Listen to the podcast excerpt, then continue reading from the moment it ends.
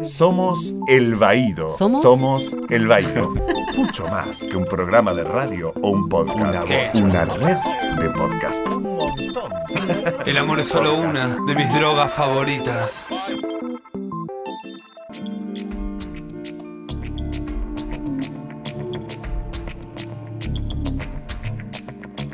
Buenas tardes o buenos días, no sabemos. Eh, esto es eh, un nuevo capítulo del libro abierto. ¿Cuánto hace que yo al menos no digo esto? ¿Cuánto hace que yo, Alcida, al menos no me dedico un buen rato a presentar a Dani, Dani Nández, nuestra lectora favorita y vendedora de libros favorita de todos los tiempos, librera. ¿Cómo te gusta que te digan, Dani? Ah, mira, no me lo había preguntado, pero lectora es un montón. Ya con eso me encanta, librera también, porque además de leerlos, los recomiendo y los vendo, pero eh, qué sé yo. Seguimos acá con, la librería, así que también. Bien. A la ¿no? no es chivo, es real, es así. Es, real, es, sigue siendo, es mía, sigue siendo ahora, es un espacio puertas adentro, este, así que nada, estamos adaptados a los tiempos pandémicos eh, pero sí, seguimos acá, recomendando compulsivamente, como siempre. Bien, y ahí en redes sociales pueden buscar a la MUT y, ver qué hay y comprar por ahí. Instagram, por ejemplo, este, es una posibilidad. Hay página web una web, hay Mercado Libre, hay varios formatos. Ahora le estoy sumando también que Insta, o sea, estoy como explorando todo el universo de la venta por internet, que ya algo tenemos, digamos, pero estamos viendo de crecer un poco más en ese sentido. Así que sí, seguramente vamos a estar conectando Instagram con, la página web para que también puedan entrar desde ahí, pero entran a la página, lamutlibros.com.ar, eh, que también todo el tiempo la estamos perfilando. Ahora vamos a sumar un mailing, que va a estar bueno, porque un mailing con recomendaciones bien específicas, este, que además te va a dar la posibilidad desde el mismo mailing, si te gusta algo que te estoy recomendando, comprar. Así que bien, estamos ahí.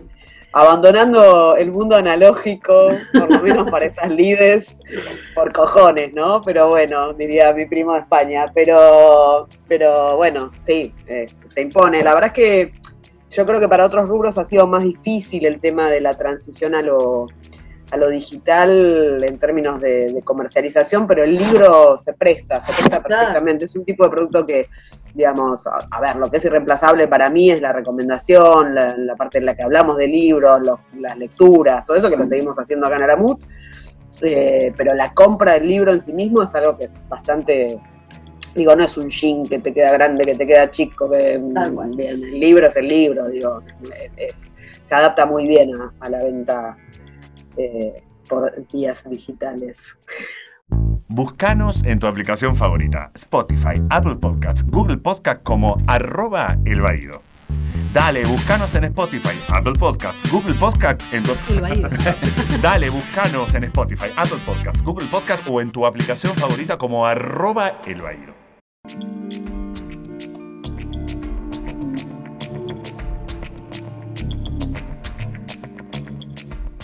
Bueno, el libro del que vamos a hablar yo también lo compré por vías digital y, mira, te muestro a vos. Eh, no, no, no, lo tenías vos en el momento que yo lo compré en la librería. de hecho, sigo sin tenerlo. Vamos a siempre haciendo unos negocios bárbaros, vamos a ir hablando de libros que no se uh,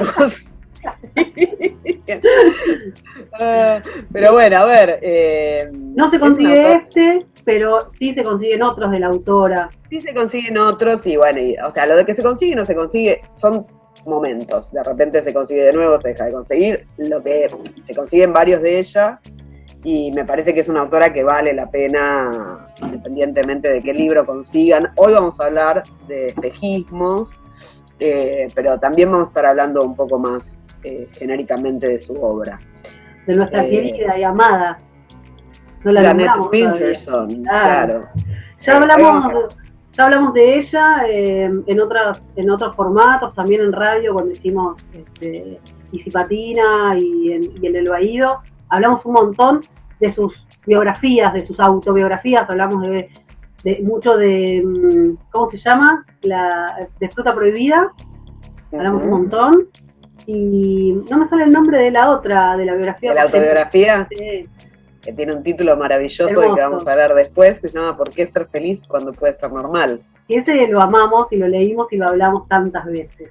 Es que es muy hermoso, es muy hermoso. muy hermoso. Eh, Así que ahora, hoy nos toca espejismos, Dani. Hoy, nos toca espejismos. Em, para mí es, si no es el mejor, le pegan el poste, para, a mi criterio.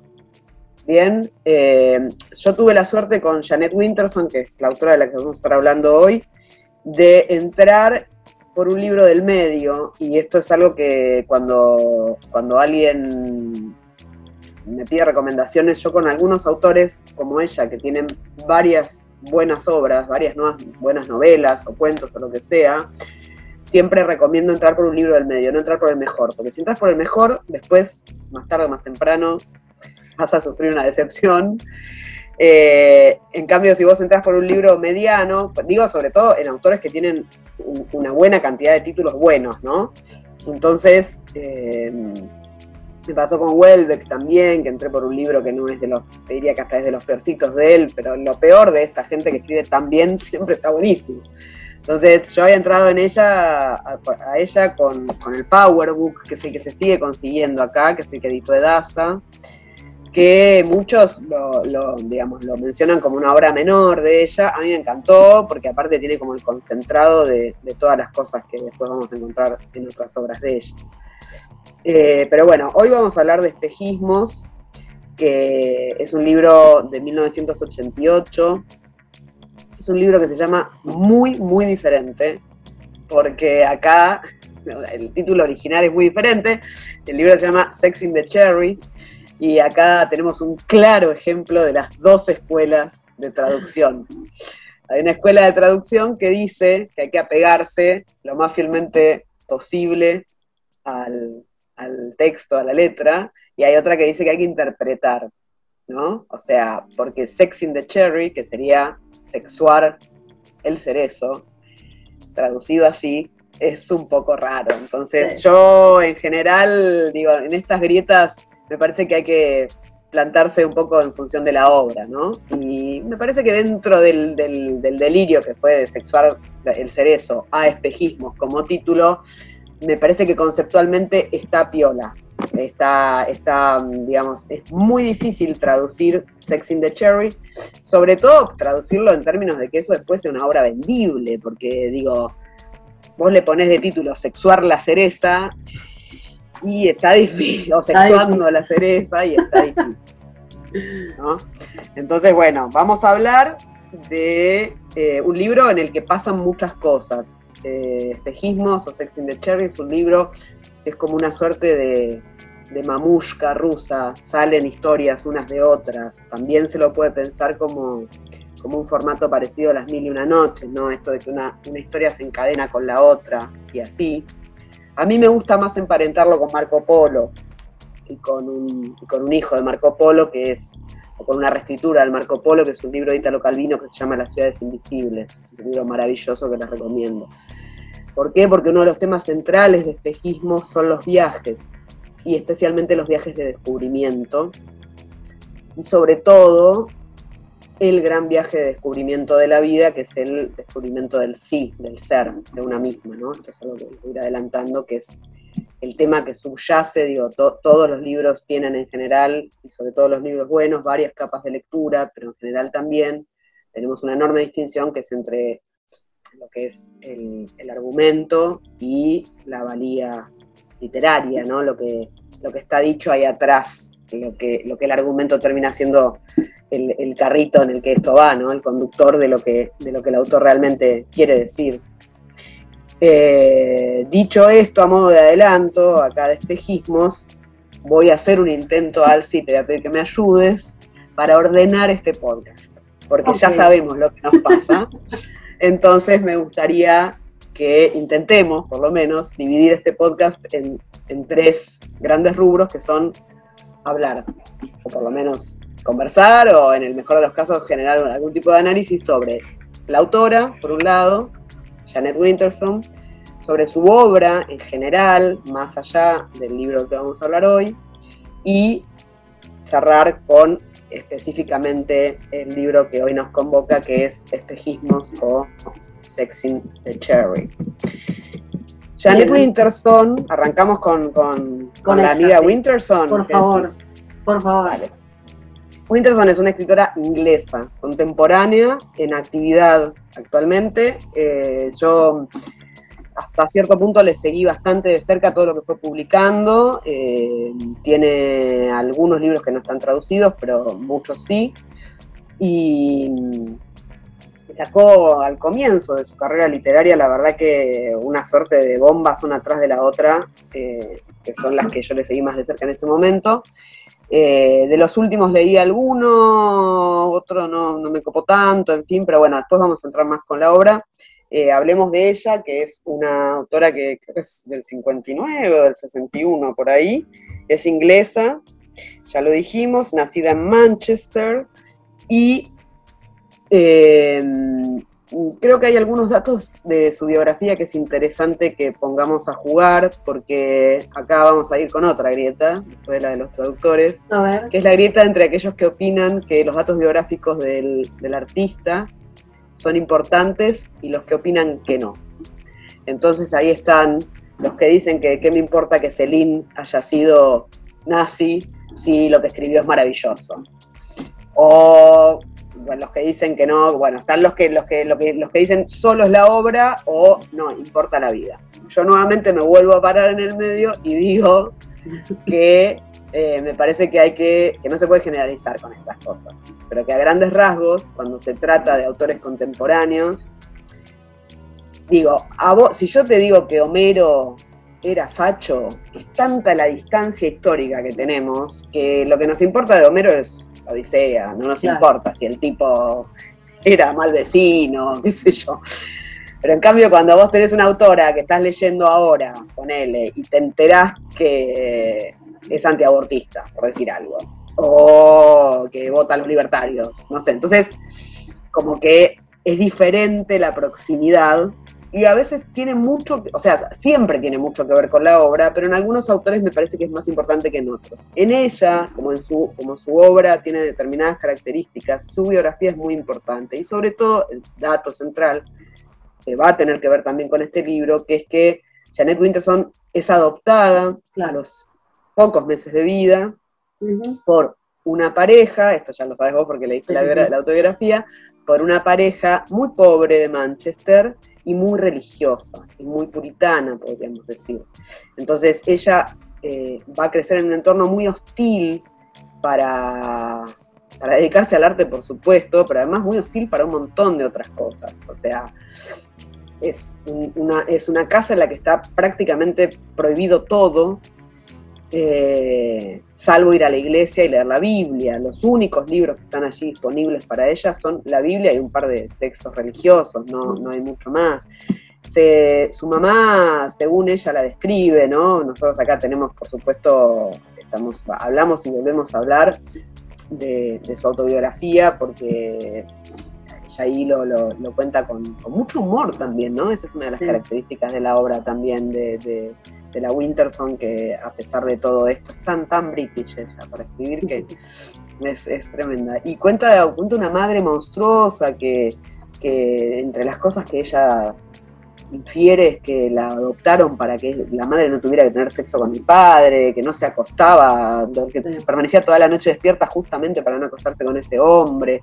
O sea, todo un personaje, bueno, esto, la dejaba durmiendo afuera, si Sí, hacía sí, algo malo, o sea, le prendió fuego los libros, Los es como vos decís, por favor, pobrecita.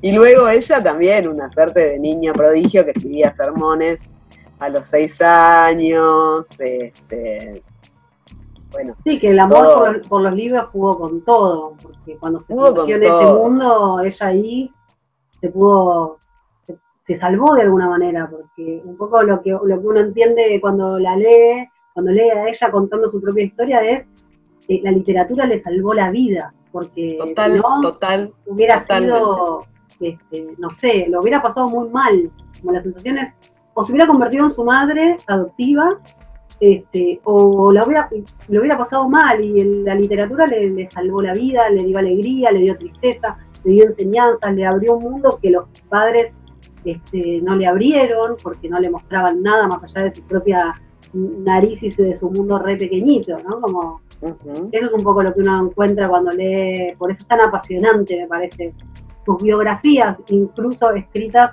la primera y la, y la última en- con muchos años de diferencia, pero eso, eso se lee en, en las dos versiones, digamos, de, Total. de su vida, de su historia contada por ella misma. Sí, esta- este, este, este carácter eh, de redentorio, de, re- de redención que tiene para ella el arte. A mí me gusta mucho compararlo porque además me imagino que va a haber sido bastante parecido con la película de la que también hablamos y nos aparece en la cabeza cada vez que hablamos de ella, que es Billy Elliot, que es con una diferencia. En Billy Elliot aparece una familia más amorosa en algún punto, este, pero también ese padre minero que está en huelga, este, que rompe la huelga para que el hijo sea bailarín clásico, que es Claro. como encima va a ser puto, ¿entendés? Todo, todo lo que no. Bueno, y acá también tenemos en ella eh, este tema que es, que es también central, eh, que es lo que da nombre a esa autobiografía. Todas sus obras son, tienen un componente autobiográfico, algunas más, otras menos. Esta que vos decís, de la que hablas de la primera, Fruta Prohibida, Sí. Que está ficcionalizada, digamos, es una ficción, pero con muchos componentes autobiográficos, y la que es sí autobiografía, pero también tiene elementos, auto- eh, digamos, como ficcionales, ella va jugando todo el tiempo en esos dos registros, es, eh, y acá vamos a contar un poquito el porqué del título, es ¿Por qué ser feliz cuando puede ser normal? que es lo que la madre, en una discusión tremenda que ella tiene con la madre, de, luego de la cual ella termina yéndose de su casa a los 16 años, la madre descubre que ella está enamorada de una chica. O sea, a Claro. todo, todo lo que describimos, sumale que además le sale la hija torta. O sea, No, claro. todo mal. El demonio Entonces- encarnado. Claro, claro, y entonces la mina desesperada le dice, pero ¿por qué? ¿Por qué? Dice, estás con una mujer, y ella le dice, porque soy feliz. Y ahí nomás la mina le contesta a la madre, dice, ¿por qué ser feliz cuando puedes ser normal? ¿Entendés? Es genial, es genial, Genial. genial que haya tomado ese título para, para su autobiografía. Este, así que bueno, Creo que- ahí Creo que nos tenemos que hacer una remera con la frase. Sí, ¿no? Sí. Es una re buena. Me gusta, me gusta. Me gusta la idea, total, total.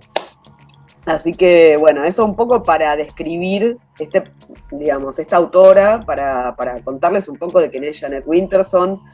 Eh, de todos modos, yo les diría que lean la autobiografía, cuyo título acabamos de hablar. Esa también se consigue.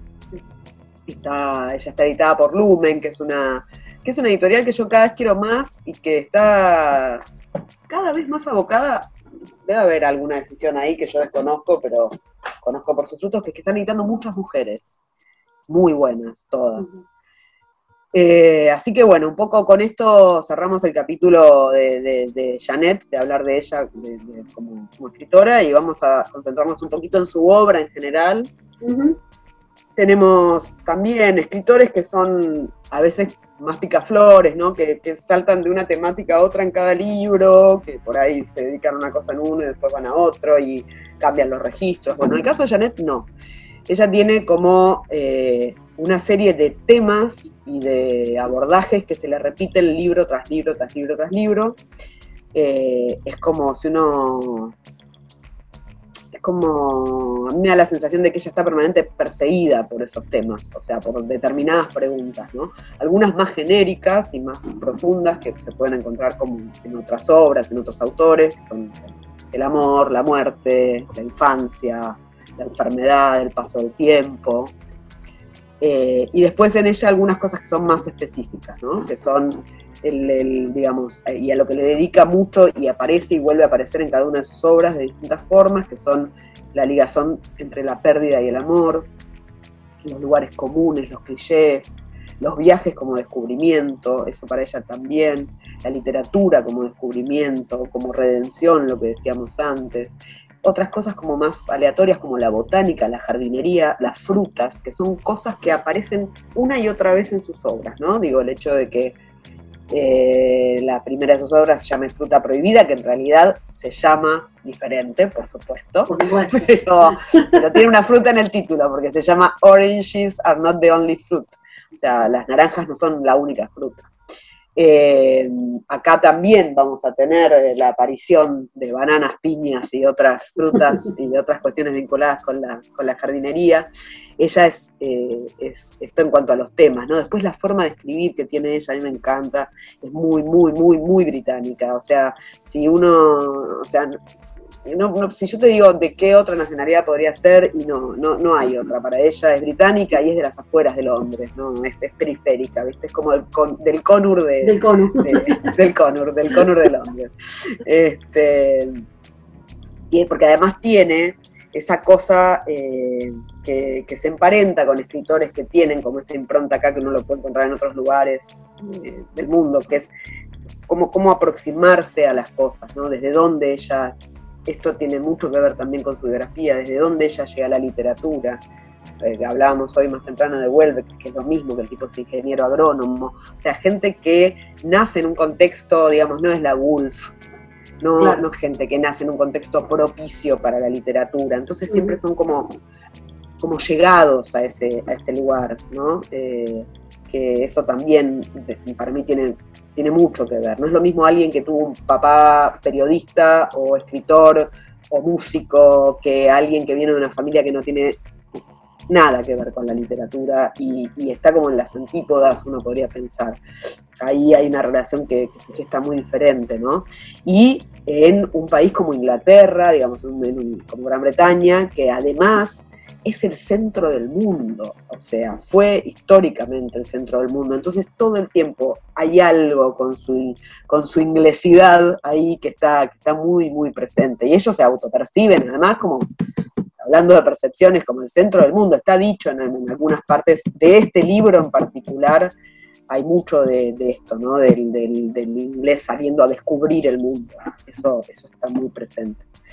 Eh, luego tendríamos que hablar un poco más también de, los modos, más allá de los temas. Ella tiene un, como una forma de escribir que yo definiría como una posmodernidad bien entendida, ¿no? Tiene mucho del discurso fragmentado, de ir metiendo cosas que no son el digamos, como una narración lineal. No, claro, no es lineal. Eh, de, golpe está en una historia y, ahí entra otra, y decís, pará, ¿quién está narrando que me perdí? Tengo que volver, porque te, genera de a ratos, si la lectura no es hiper atenta, eh, eh, ese, tipo de cosas. Pará, pará, no entiendo, ¿por qué está hablando de este personaje? Claro. Estaba leyendo antes, bueno, eso pasa bastante, en, en este libro pasa un montón, eh, pero sí, sí, es, es real eso, es como eso o te apasiona o lo odias, me imagino, no, no sé qué te pasa a vos. Mira, a mí me encanta, porque me parece que justamente, porque, pero me encanta además, porque digo, como una posmodernidad bien entendida, porque eh, pasa con otros autores también, no sé, hace poco leí una que me encantó, la, la novel, en general los noveles, viste que son premios tan aleatorios, qué sé yo, en general son buenos escritores, pero bueno, no, el mundo de los premios es un mundo raro. Pero me interesó mucho una polaca que se llama Olga Tosarkuk, que tiene una novela maravillosa que se llama Los Errantes, que también está compuesta de fragmentos y que te salta de un tema a otro. Pero la diferencia es cuando las cosas son buenas, ¿entendés? O sea, ella intercala esto que entra con otras narraciones, etcétera, pero hay una, hay una, hay un porqué de eso y está bien escrito y además está intercalado con narraciones lineales que vos decís, bueno, acá se deliró, se fue al carajo, está haciendo un loco, pero de repente volvés y entendés por qué pasó eso, ¿entendés? Porque después te lo combina con, en este caso, después lo vamos a ver, el de este libro, con un relato de, tradicional de las 12 princesas danzantes, del típico cuento de hadas, o sea, todo el tiempo está yendo y viniendo, y para mí lo hace muy bien, en algunos libros lo logra mejor que en otros, en algunos libros tiene más sentido que en otros, en ese sentido creo que, valga la redundancia, creo que el Powerbook es donde ella lleva más al extremo este, este recurso, y por eso es un libro que en general por ahí es más resistido, pero a mí me parece que está muy bien. Eh, nada, no, no. Me, gustan menos algunos otros libros de ella que son más tradicionales, de hecho. creo que el que menos me gustó. Eh, ya creo que el que menos me gustó es uno que se llama La Mujer de Púrpura o algo así, que cuenta un momento histórico. Esta es otra de las, de los, de los, de las cosas que caracterizan su obra, es que ella está como permanentemente, siempre se ve que tiene algún interés que le está comiendo el coco, por otro lado, en algún momento histórico, en alguna situación, digo, este que a mí es el que menos me, que, que es el que menos me gustó porque me lo olvidé por completo, por ahí si te doy otra oportunidad pasa otra cosa, que es este La Mujer de Púrpura, que está... Eh, espera, ya te digo porque de hecho lo tengo acá y de paso podemos hacer un breve paso por estos, por la obra de ella y hablar poco de cada obra. La Mujer de Púrpura es... Dale. Sí. No, no, dale. ficción dale. basada- esta- es una ficción basada en un hecho real, que es el juicio por brujería a unas mujeres de Lancashire en la época de Jacobo I, en 1612, que terminó en ejecución. Uno diría el tema, la verdad que es interesante, vamos bien, el libro no fue lo que más me gustó. Pero, ya que estamos, que arrancamos con los libros de ella, me querías decir algo. Tengo acá La Pasión. ¿Lo leíste? Maravilloso. Sí. Sí, también es uno de mis favoritos. Bien. Sí. Es- Sí. Este que leímos, que, del que estamos hablando hoy, Espejismo, Sex in the Cherry. La pasión te diría que son. Bueno, la pasión, ahí tenés otra vez. También se mete con dos momentos históricos, que es la guerra, la, no me acuerdo si era la primera o la segunda, y con Napoleón, porque de hecho uno de los protagonistas es el cocinero de Napoleón, Exacto. que está enamorado de Napoleón. sí, sí. Es- Ese, es- ese es también lo leí. Ese es maravilloso. ese Ese es me gustó. Ese me 1917. gustó, te diría más que este. Y sí, te creo, te creo porque ese, ese libro fue muy, muy notable. Eh, qué sé yo, como que cada uno tiene su valor. Algunos que están más anclados en lo autobiográfico para mí también están buenos. Justamente este espejismo del que hablamos hoy y la pasión no son de los más autobiográficos, porque ella se va a contar, o sea, si bien hay elementos que tienen que ver con su historia, ella se va a contar otras cosas completamente diferentes. Eh, no es el caso de los, dos que son de los primeros de ella, vamos a hacer por orden, digamos, de aparición. El primero que es fruta prohibida, este que decíamos antes, eh, las naranjas no son la única fruta, orange are not the only fruit. Es el primero, es el tal vez el más autobiográfico, el que hablábamos antes, que cuenta su historia hasta que se va de la casa paterna. Bien, lo publica a los 28, a los 24 años, es su primer libro, es premiado, con eso ella salta al estrellato, digamos. La, suele pasar que por ahí el primer libro impacta y después los escritores van como perfeccionando su, su carrera y sus relaciones a lo largo, es, digo, es, es bastante común que el primer libro tenga valía, pero que los mejores, que, que- que mejoren, ¿no? Claro. Que es lo que pasa para mí con La Pasión, que es de- desde el 87, eh, que es este el que hablábamos, que cuenta la historia del cocinero de Napoleón, de Henry, que está enamorado de Napoleón, y la historia de, de Villanelle, que es la hija de un gondolero veneciano. Y bueno, después ellos, no es las, es, es todo en las guerras napoleónicas. Yo pensé que después cruzaba con otro tiempo histórico, pero no, es, es- está todo centrado en ese momento.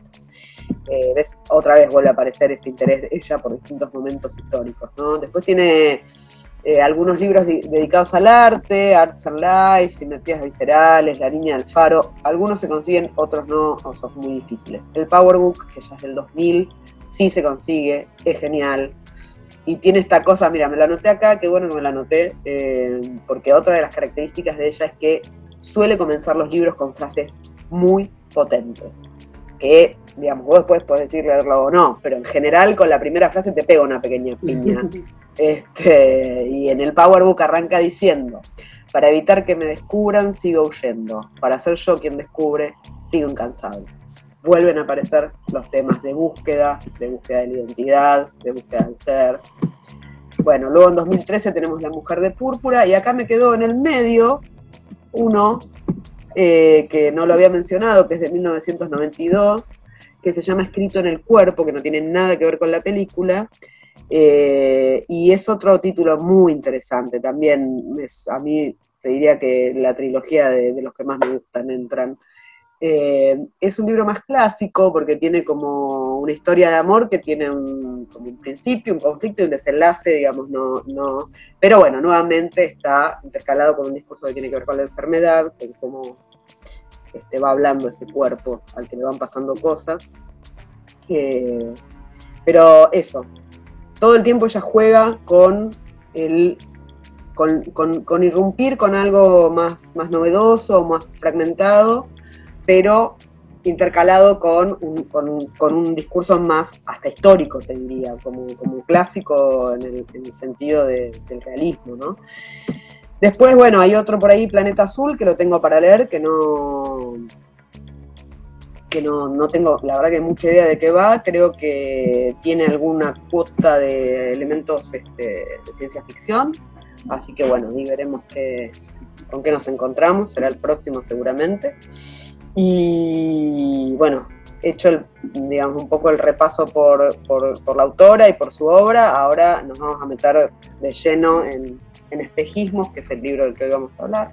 Dale. Y acá tenemos un libro en el cual el componente histórico, como decíamos antes, pero está muy, muy fuerte, porque ella va a elegir lo del espejismo tiene que ver, yo creo que el que le puso el título estaba pensando en esto, en que va a estar contando como dos pares de historias, o, dos historias con dos personajes espejados de algún modo. Una historia que transcurre en 1640, específicamente sobre el momento histórico en el cual la revolución de Cromwell eh, termina, digamos, eh, Cromwell termina con regicidio, matan al rey, o sea, es una revolución puritana, en un momento muy, muy este, intenso de la vida londinense y inglesa. Y luego se va a centrar en otro, y ahí va a tener dos personajes que va, de los, sobre los que vas a empezar hablando, que son Jordan y la mujer perro, que son madre e hijo de algún modo. Y esos mismos personajes disfrazados de otra cosa, parecidos pero diferentes, van a estar en 1990, pero digamos viendo situaciones mmm, espejadas de nuevo, eh, pero gran, la mayor parte del libro está eh, centrada en lo que ocurre en, 1600, en, en el siglo XVII, ¿no? arranca en 1640, toma ese periodo. Bien. Y eh, le va a dedicar vos nombrás que habla como de dos momentos, de dos como personajes, pero arranca con Jordan, que es como, vos lo nombraste ahí, como la segunda historia y en realidad arranca como la primera, el libro arranca por ahí. Claro, claro, sí, no, si lo nombré como la segunda me equivoqué. Eh, o sea, eh, tenemos un Jordan y una mujer perro que son con los que arranca la primera parte de la historia, claro. que ocurre en 1640, en esos años. Y la segunda parte hay un Nicolás Jordan y otra mujer que no me acuerdo, no, creo que no tiene nombre, lo tiene es la ecologista, digamos, uh -huh. que son como los espejados de estos dos. Uh -huh. Y ahí volvemos con los elementos autobiográficos. Jordan es un huérfano que aparece en el Támesis, uh -huh. eh, cubierto de mugre, y que la mujer perro lo rescata, que es esta mujer monstruosa, como una suerte de ogro bueno. Eh, bueno, y ahí volvemos. A, digamos, aparece de nuevo las, los datos de, digamos, de, de, de, la historia de ella. Bien. Claro. De fondo también vamos a tener un relato, o sea, tenemos por un lado la historia que ocurre en 1990, por otro lado la historia que ocurre en el siglo XVII con estos personajes, eh, y después hay otras historias que se van mezclando y otros tipos de registros textuales que se van, que se van mezclando. Después si querés podemos leer alguno. Ella el libro es una enorme reflexión sobre el tiempo y el espacio, ¿no? Entonces lo que, va a, lo que va a estar contando es qué es lo que pasa con eso y con cómo los humanos percibimos el tiempo, sobre todo el tiempo, eh, tiempo y el espacio, sobre todo el tiempo. Y otros de los, de los, de los cuentos que están, en, en, digamos, de algún modo encajados en la primera parte de la historia es un cuento clásico que recogen los hermanos Grimm, que es el de las 12 princesas danzantes, que además es un manifiesto de eh, feminista de algún modo, porque ella va a elegir ese cuento en el cual 12 princesas que salían todas las noches escapaban de su casa para salir a bailar y para salir a festejar, eh, las descubren, entonces las obligan a casarse con 12 príncipes y por supuesto lo que está contado ahí es como de ser 12 mujeres libres pasan a ser 12 esclavas de algún modo. Claro.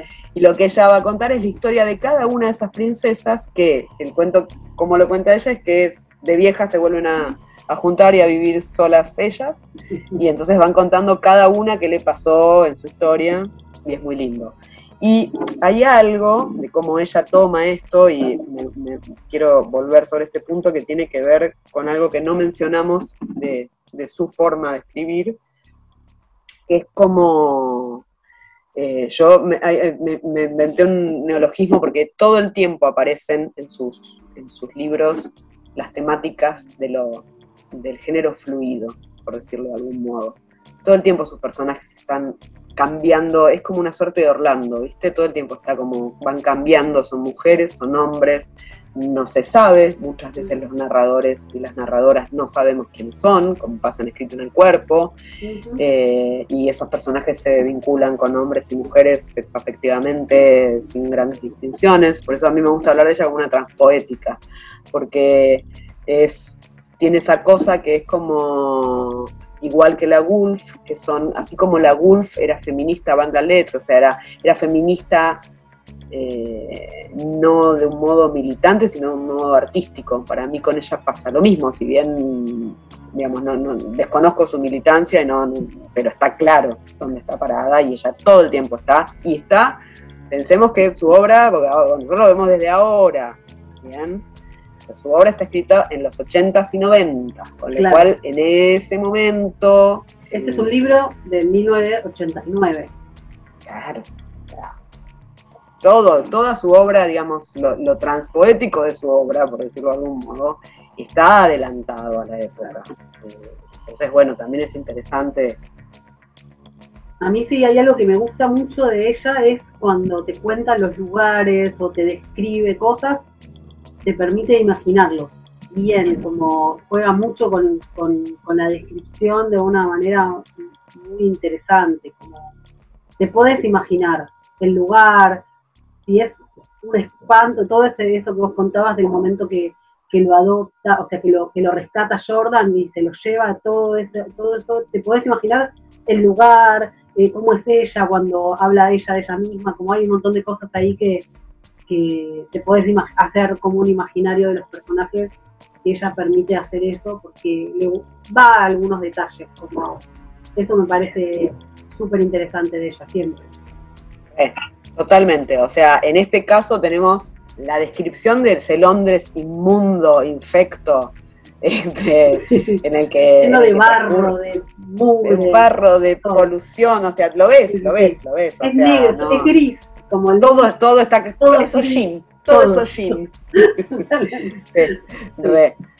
Bueno, y después también las descripciones de por qué este Jordan, que, es el personaje central, que va a contar en primera, van a estar contando en primera persona como narradores eh, Jordan y la mujer perro, eh, la historia en distintos momentos, y luego Jordan tiene esta cosa del viaje, o sea, hay un momento, que contando esto no hacemos ningún spoil, porque digamos no importa, no, es central, hay un momento donde Jordan encuentra el, como es, el punto de inflexión de su vida, que es cuando viene uno, Inglaterra también, 1640, descubrimiento, digamos, visto desde el punto de vista de ellos, pleno colonialismo, y uno aparece en una feria con una banana ven una banana por primera vez. Y cuando Jordan ve eso queda embelesado y entiende, sin entender aún, que su destino es salir a navegar por el mundo. Claro, salir de ese mundo. Incluso salir a descubrir. Hablan de otras frutas incluso en esa conversación, de que dicen yo probé no sé qué, hay, hay un juego ahí súper lindo. Después él se va a encontrar con el que es el jardinero real, que es el que, bueno, por eso, hay, y acá, este es uno de los temas también, ¿no? Que está muy vinculado con el título, que es el, el, mundo del descubrimiento botánico, un mundo por descubrir, ¿no? O sea, un mundo por descubrir, o sea, y la piña, y que traen la piña y se la presentan al rey, entonces son como una suerte de héroes que salen a buscar las novedades del mundo, de cosas que ellos conocían. Entonces, bueno, también está ahí presente el tema, tema del, heroísmo para los ingleses también, ¿no?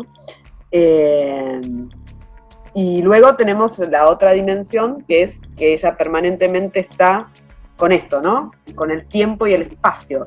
¿Qué, qué acerca, aleja y espeja a esos dos personajes que están en, mil, en el siglo XVII y en 1990, cómo se vinculan, cómo hay cosas que, trascienden el, tiempo y el espacio real.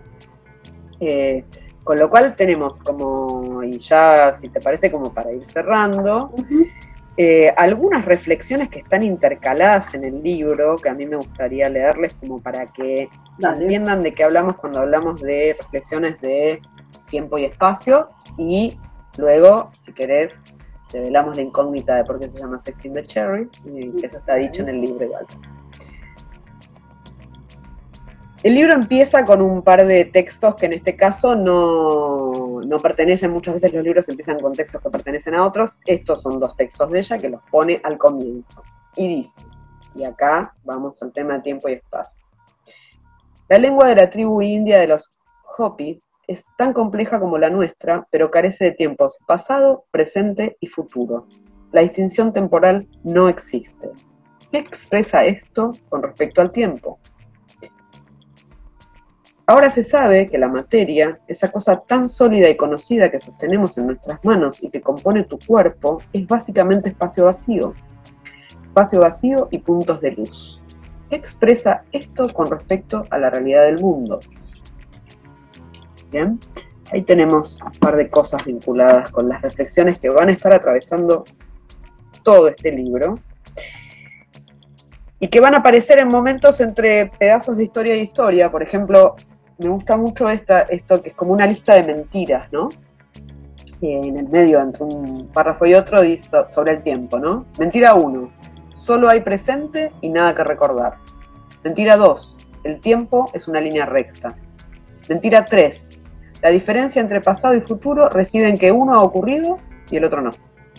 Mentira 4, solo podemos estar en un lugar a un tiempo. Mentira 5, Toda proposición que contiene la palabra finito es una mentira. El mundo, el universo, la experiencia, nosotros mismos. Mentira 6. La realidad como algo que puede acordarse. Mentira 7. La realidad como verdad. Estas son reflexiones y son injertos, y voy a usar esta palabra a propósito, que, que van apareciendo en el texto. ¿Bien? Y por último, me gustaría que volvamos un poco al, porqué del título. Bien, Sexing the Cherry, que es sexuando el cerezo, no tiene ninguna connotación sexual, no tiene, no hay nada allí que, sea una, este, una metáfora ni nada. Sexuando el cerezo es saber, eh, los árboles tienen sexo, entonces algunos, ¿no? No todos, pero es saber de qué sexo es el árbol y está vinculado con los injertos y está vinculado con la botánica. Y tiene que ver con una metáfora que ella hace vinculada con la vida. Entonces, les voy a leer para cerrar algo que da cuenta uno de los personajes centrales, ya dijimos, Travis Kant, que es el que va a hacer la formación eh, profesional, laboral, vital de Jordan, que es el jardinero del rey con él se va a ir de viaje a descubrir el mundo. Eh, y con él va a aprender todo lo que tiene que ver con la botánica, los injertos, sexual el cerezo, etc. Y dice, el injerto es el medio por el cual una planta, acaso tierna o indeterminada, se funde con un miembro más resistente de la especie de manera que ambas se aprovechan la una de la otra y producen una tercera, sin semilla ni progenitor. De este modo, las frutas se han vuelto resistentes a las enfermedades y algunas plantas han aprendido a crecer donde, antes no prosperaban. Muchos en la iglesia condenan esta práctica por antinatural y sostienen que el Señor creador del mundo hizo la flora como gustó y no de otra manera. En Inglaterra han aclamado a Tradescant por sus trabajos con la cereza, y fue con esta fruta con la que aprendí el arte del injerto y me pregunté si podría aplicármelo a mí mismo. Es Jordan el que está hablando. Al ver mis pacientes intentos por lograr una cosecha de injerto entre cereza negra y guinda, mi madre hizo dos comentarios. También podrías intentar la unión entre tú y yo cosiéndonos por la cadera. ¿Y de qué sexo es el monstruo que estás fabricando? Intenté explicarle que el árbol seguiría siendo una hembra, aunque no hubiese nacido de simiente, pero replicó que semejantes cosas carecen de género y son confusas hasta para sí mismas. Deja que el mundo se aparee en motu propio, o que no lo haga, decretó.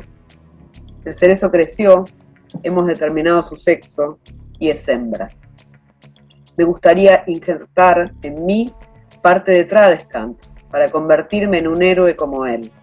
Crecería en cualquier clima, llenaría sus naves de cosas preciosas y sería recibido con todos los honores en cuanto restauren la monarquía. Inglaterra es tierra de héroes, cualquier mocoso lo sabe. Este pedacito de la novela que habla del título también es una síntesis de todo lo que está contando la novela. De el momento histórico, de Jordan, de la madre. eh, es, es- es muy interesante todo lo que, lo que allí se refiere. Después, si quieren seguir, yo se los recomiendo ampliamente. Es un librazo. Estamos hablando de espejismo de Janet Winterson, eh, un- uno, uno de los tantos libros de ella, de los que ya venimos hablando y de los que ya hemos recomendado, porque es creo que el cuarto libro de ella del que hablamos. ¿no? ¿Sí? Creo que hablamos de Powerbook alguna vez y Sí, de Fruta Prohibida, de Y de- Prohibida, y del libro de la que- autobiografía. claro, y del libro que haremos una remera, este, para salir de joda de noche, las dos con la misma remera. Eh, encanta. eh, que es para qué ser feliz cuando puede ser normal. Así que Dos ñoñas. dos minorías totales. Eh, sí. Es una autora que realmente vale la pena entrarle. Si entran por la autobiografía está bien, si entran por el Powerbook está bien, si consiguen espejismos está bien, Fruta Prohibida, La Pasión. Cualquiera de esos libros les garantiza una lectura realmente muy, muy hermosa. Ella es muy, es muy buena escritora, pero además reúne muchos mundos y tiene un tono muy interesante. eh, tiene mucho humor, eh, eso también es un montón. A mí entiendo que todo el tiempo ella eh, está, viste, está la Wolf orbitando ahí todo el tiempo, porque ah, digo, ser una mujer escribiendo sobre determinadas temáticas en Inglaterra y que, que la Wolf no te esté como ahí de algún modo gosteando es imposible. Pero me gusta, digamos, esa cercanía que tienen, sobre todo en, en los universos que, que convocan y en el sentido, en el profundo sentido del humor. Eh, para libros y consultas ya hablamos al principio, a la Libros, eh, ahí te pueden buscar, preguntar. Bueno, un placer, nos encontramos pronto nuevamente Ojalá que sí. por estos lados. Seguinos en Twitter, Instagram y Facebook como arroba el Baído. Seguinos en Twitter, Instagram Facebook, como arroba El Baído. Hacen la artística. O- o- o- Dale, seguinos.